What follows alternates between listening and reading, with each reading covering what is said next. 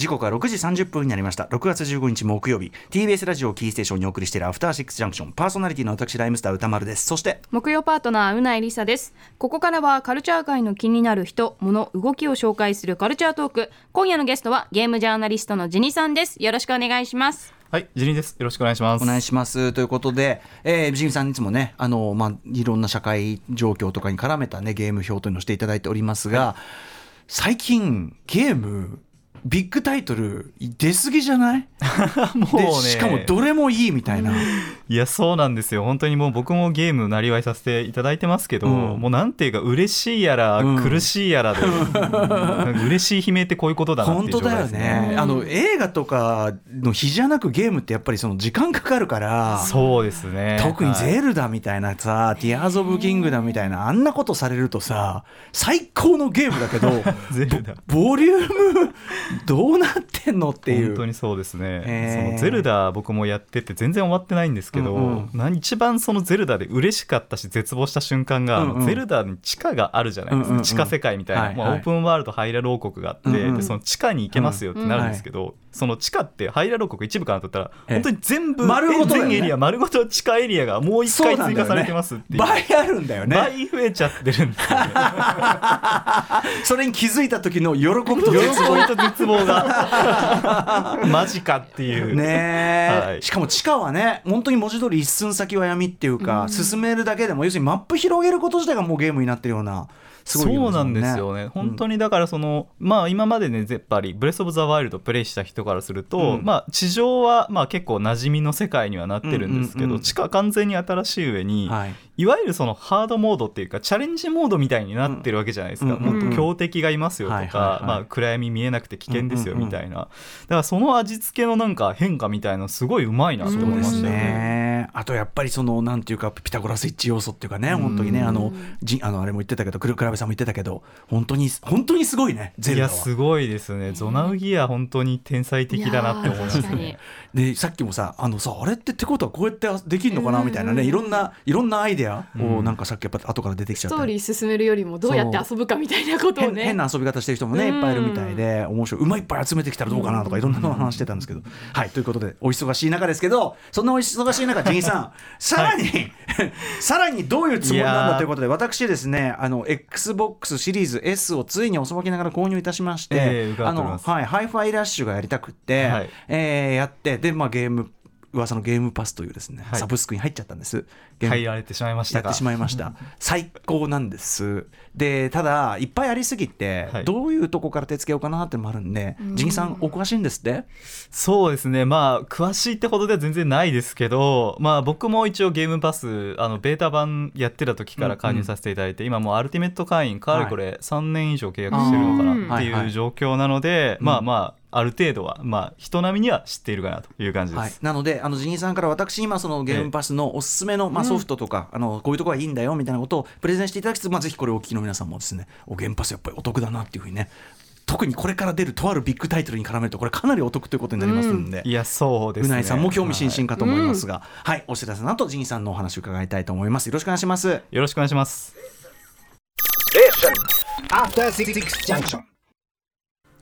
生放送でお送りしていますアフターシックスジャンクション今夜のゲストはゲームジャーナリストのジニさんです。さて今夜はマイクロソフトが提供しているゲームのサブスクサービス XBOX ゲームパスの魅力について伺っていきます、えー、改めて、えー、ゲームパス XBOX ゲームパスとは何なのか説明しておきましょう。はい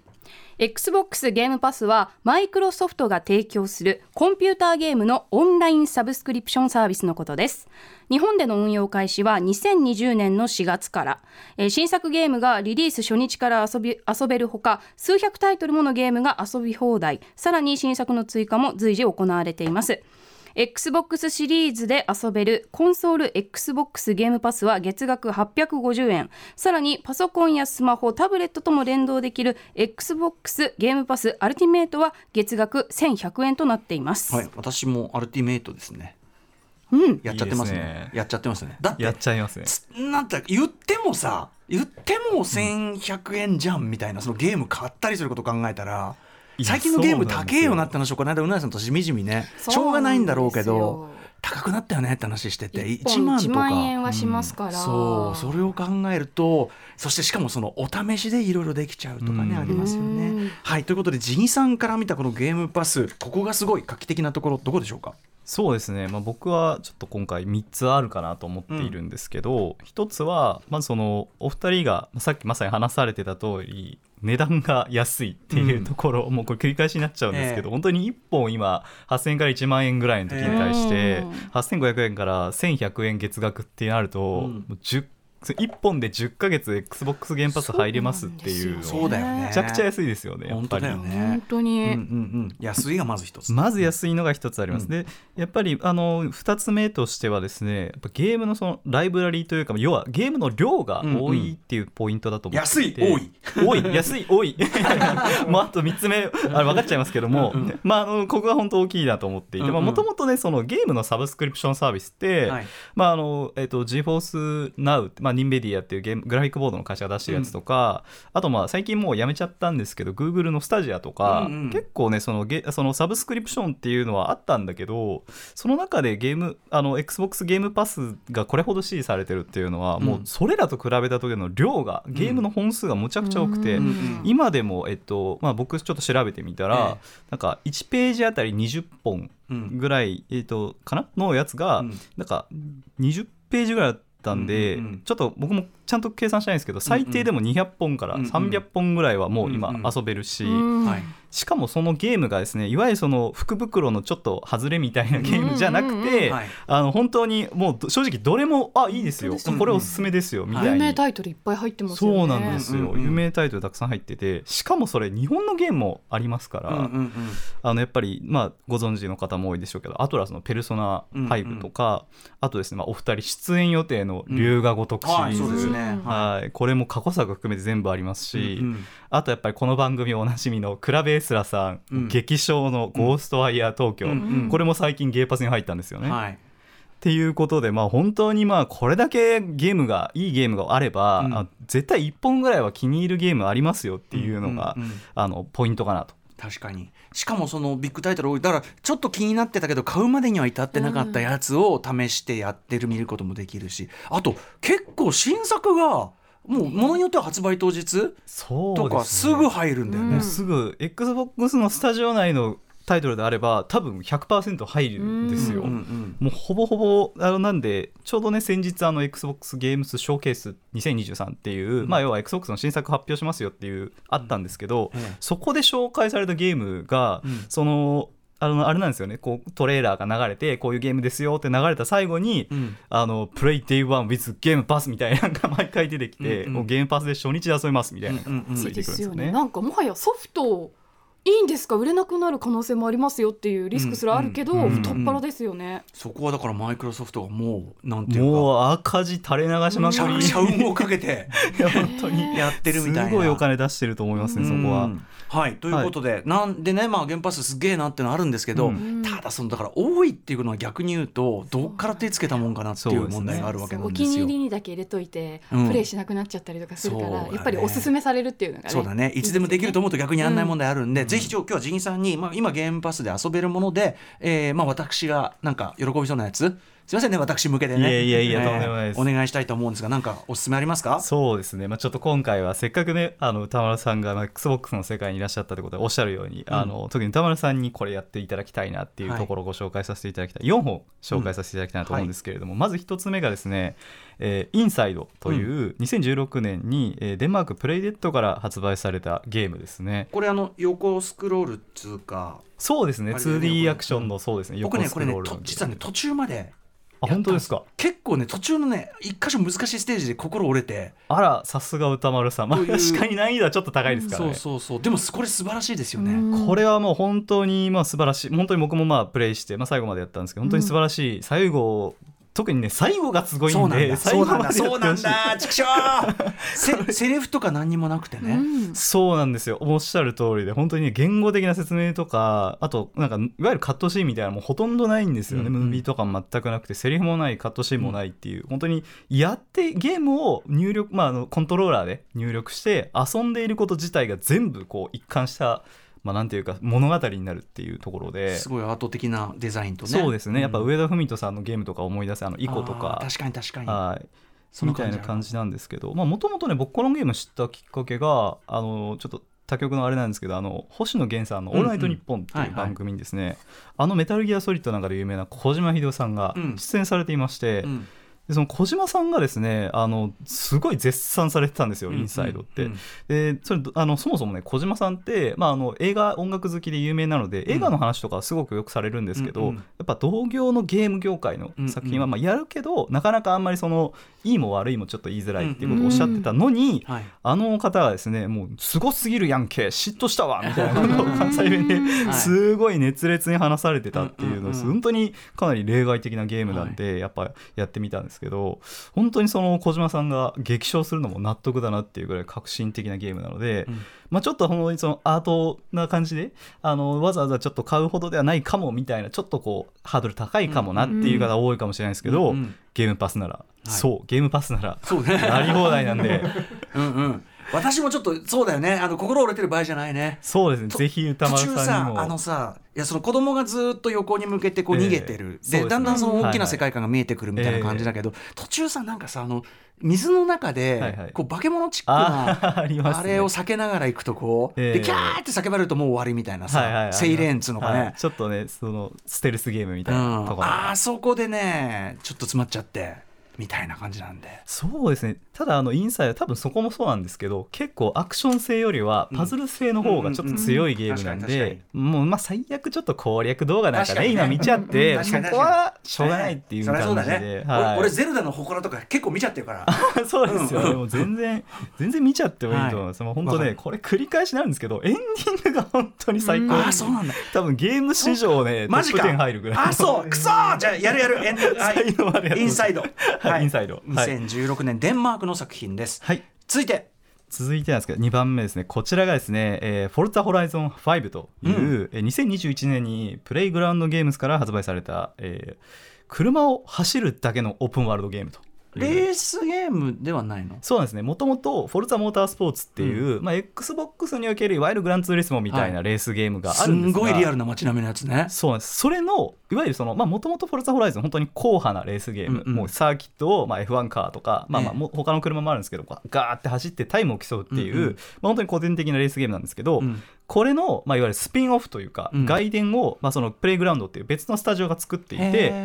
でこのまあホライゾンシリーズ特徴が何かっていうと、まあ、繰り返しになるんですけどあのレースあいわゆるサーキットではなくてですね、うん、あの本当にその、まあ、5のは舞台になってるのはメキシコなんですけど、そのメキシコのもうなんていうか地形がほぼほぼそのまま再現されていて、はい、これナンバリング忘れたけどなんか新宿が走れるやつがあってフォルツァシリーズで。ああそれ実はねあの多分そのプロジェクトゴッサムっていうゲームのことを話されてたんですけどいやでもねそれ正しくてもともとプレイグラウンドっていうフォルツァホライゾン作ってるスタジオがそうなんだゴッサム作ってる人たちが失礼しました。いやなのでもう本当にごごめご明察と言いますかその通りでしていやなのでですね、まあ、今回舞台がメキシコなので、まあ、本当にそのあれですねその砂漠とか、あるいはこう熱帯雨林のところか、はいあとまあ本当にその街並みあの、まあ、ちょっとスペイン調の美しい街並み、うんうん、こういうのをですねもう好きな車、うん、日本車ももちろんたくさんありますし、うんうん、まあもう絶対に普段買えないようなスポーツ、うん、海外のスポーツカーとかもありますし、まあ、僕はあの一生買えないなって思ってるのはホンダの NSX っていう車が、まあ、一生買えないんですけどすごい好きで、うん、もう NSX でもう、はい、あのメキシコ中いやーって300キロぐらい出して走るっていう絶対いろんな意味で現実じゃできないことをですねゲームなんでって言いながらもうなんならお酒もかっかりながら「オラ!」みたいな感じで飛ばしまくるっていうのがあるんですけど、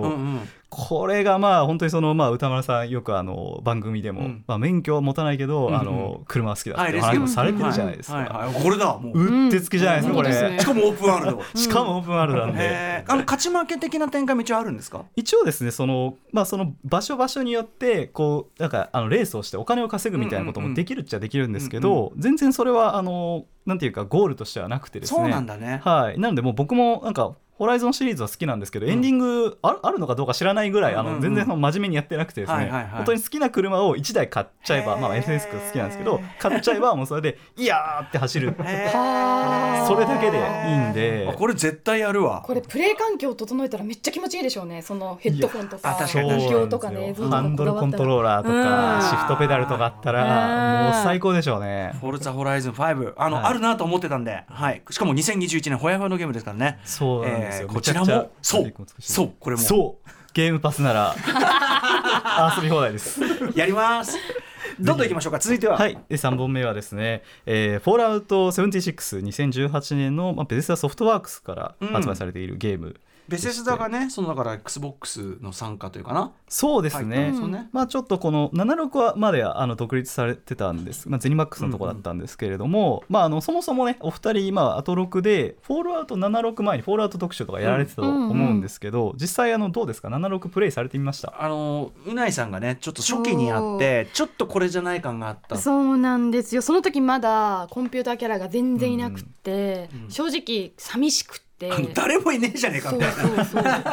ですねロボットとミュータントしかいない要するにさもともとエボフォライド4とかって一人用だけどこれはオンライン化されたんだよね。そうなんですねオンライン用されててオンライン化されてて、まあ、僕も発売当日からまあうんフォールアウト好きなんうんでプレイしたんですけど、もう本当おっしゃるように寂しいし。誰もいなかったですよね。そうなんですよ。なんかいやいやでもやっぱいろんななんかへんてこな住人と喋るのが面白かったのに、そうそうそうそうなんかやっぱみんな同じことしか言わないロボットとうん。モンスターなんで、しかあとですねやっぱ発売当初でこれバグがすごく多くてですね、うんうんうん。うん僕すごい必死こいてあの、まあ、76ってクラフト要素があって、うんうん。でなんかあの銃の弾とかなかなか手に入らなくて、うんうん。鉛を集めてそれで生成するってやるんですけど、うんうん。僕が集めたなんか500枠ぐらいの鉛がバグで全部ぶっ飛んで、うん。もう僕はしょぼしょぼしょぼってやめちゃったんですよ、それは無理ない、うん。そう。の76なんですけど実はですね2018年からまあ今5年目ですか、うんまで。うんずーっとアップデートがされていてですね、うんうん。しかもまあ、えー、と来月かな？再来月ぐらいにさらにまた新しいアップデートも来るんですよ、うんアトランティックシティっていう追加エリアが。なので、えっと、今までの,、まあそのベースになってる、まあ、アパラチアっていう、まあ、アメリカのアパラチア再現した世界が、その5年のアップデートの間にすごい追加めちゃくちゃされてまして、うんうんうん例えばですねおっしゃるように人間キャラクターがやっと追加されたりとかですね、うんうん。あとあの本当に新エリアとしてピッツバーグエリアとか、うん新しいエリアも追加されたりしていて、そう本当に広くもなるし充実も濃くもしているっていうので、あの5年ぶりにやるとですね、うんまあ、僕もゲームパス加入者なんで やってみたんですけれども 定期的に新しい発見追加があるので。あのこれまさにですね特にまあ1回やったけど、うん。まあまあ初期ちょっとうんうんうんみたいな感じでちょっと離れちゃったり、うんまあ、うんうんうんってなってる人見て離れ、まあ、そもそも買わなかったっていう人もですね、ちょっと今改めて、まあ、正直新品で買うのはちょっと勇気がいるっていう方にもですね、そうゲームパスならうん。やり放題ですよね、これね。なるほどね。ちょっとどうしようかな今みたいな。今こそなんですね。そうなんですよ、ねそうなんですよ、もう5年目だけどゲームパスならもうそのままやれちゃうんで、確かに。はい、ここ大きいかなと。うん、あのじゃあフォールアウト76ね、はい。76、はい。えーでございます。これもじゃあちょっとあの食わず嫌いじゃなくてちょっとやらないといけない。そうですね、ぜひやっていただきたいですね。そしてラストもう一本こちらもベセスダこれからのやつですかね。もうこれはね最後これしかないかなと思ったんですが、スターフィールドですね。うんもうこのために2023ねこのため、めにですよやっぱし、もうねだってほとんど来週の「ファイナルファンタジー」を除けばもうビッグタイトルは、うん。スターフィールドが後半あとも一本待ち構えてるみたいな、ね、一応もう今年の9月発売なんですもん、うん。予定なんですもんね。そうですね。これ SF のオープンワールドスペースオペラ的なというか SF の、はい、もういろんな宇宙を舞台にしたこうスペースオペラオープンワールド RPG みたいな、うん。ごめんなさい。実は僕あの動画とか一切見てなくてですね、ああ なんでか。見せちゃいけない。今うないさんも今でもおっしゃってたと思うんですけど、うん。楽しみすぎるゲームってもう見たくないじゃないですか、完全初見で見たいからそういうのって、もうそのくらい楽しみなゲームもうでも絶対買うの確定してる、うんうん。もう絶対こんなん買う買いますやんみたいなゲームをですね、うんうん。なんと XBOX ゲームパスなら発売日当日から これがすごい。すごい。これがすごい。すごい。やさすがにスターフィールドは入らないと思いました。ねだからやっぱこれがきも要するに殺しにかかってますねやっぱキいラやーーねもう完全にこの一本のためだけに入るかだだってソフト買うこと考えたらどう考えたってこっちのが、だってスターフィールド多分1万円ぐらいしますよね。いやそうですね。絶対するでしょそんないやいやいやいやいやいやいやめちゃくちゃもうマイクロソフトからしたらもう超肝入りタイトルじゃないですか。そうですね。本当にこのためにベゼスダ買収したっていううん、それを初日からサブスクで出すってうんうん。どういうこと？どういうこと、どうしちゃったの？大丈夫？はいということで、ちょっと大丈夫なのかとこちらが心配になるほどの大サービス、えー、XBOX ゲームパス私も堪能させていただきます。そしてなんといってもスターフィールド楽しみですね。はい。そうですね。まあもちろん出たら、はい。この番組でもね、うん。ジンギさんを含めてちょっと特集やるぐらいやりましょうかね、さあということで、えー、最後にお知らせことジさんお願いします。はい、えーブログサービスノートでですねゲーム批評記事を、まあ、執筆させていただいています。でですね先日あの、まあ、僕もこちら更新させていただいたんですけれどもあの先ほど話したようにですねゲ XBOX ゲームスショーケースという番組が、あのつい先日配信されたんですが、僕その中でですねスターフィールドがまあ大目玉だったんですけど、僕もう一つその番組すごいなと思ったのが、ちょっとまあ今話せないんですけど、あのすごいですねフィル・スペンサーっていう XBOX の代表たちが何回も我々はゲームクリエイターたちを尊敬してますが、ん。我々はゲームクリエイターたちのおかげでここにいますみたいなことをすごいあの繰り返し言ってたんですね、なかなかこういう番組で、まあ、そのプラットフォーマーの人が言ってないんですけど、実際ですね発売される予定のゲーム見てみたら、その言葉本当だなっていうぐらい、ん。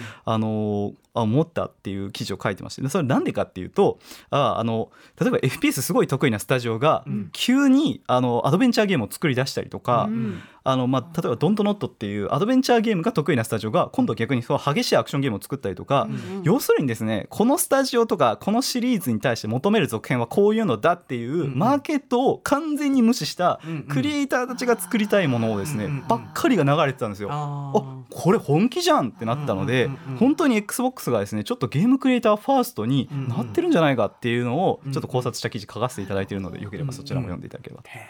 それだけやっぱり資金力もあるし懐の深さがだからあるっていう感じですよね。あってこそなのはもちろんだけど、うん。うんまあ、我々ユーザーとしてはもう嬉しいことだらけですよね、それはもちろんね。そうですね、うん。まあ本当だからそういう意味でユーザーからしたらやっぱりそのスクエア・エニックスさんにはぜひこのロあ RPG をみたいなのあったと思うんですけど、うん。ある種それさえもちょっとこうここ超えてくるというか変えてくるっていうのを、うんうん。やっぱりそのなかなかねあの売り上げを立たないっていう状況では、うん。その新しい挑戦難しいっていう、うん。開発費も高騰してますっていう中で、うんそこもお金出すっていうのはもう本当にユーザーにもクリエイターにもね、うん。XBOX バンバン還元してるんで、うんうん。ちょっとこれはもう期待するしかないなっていう。うんありがとうございます。あの原パスあの入入ってよかったって思いました？今日のお話伺って。いやありがとうございます。ぜひぜひうなぎさんもよければ、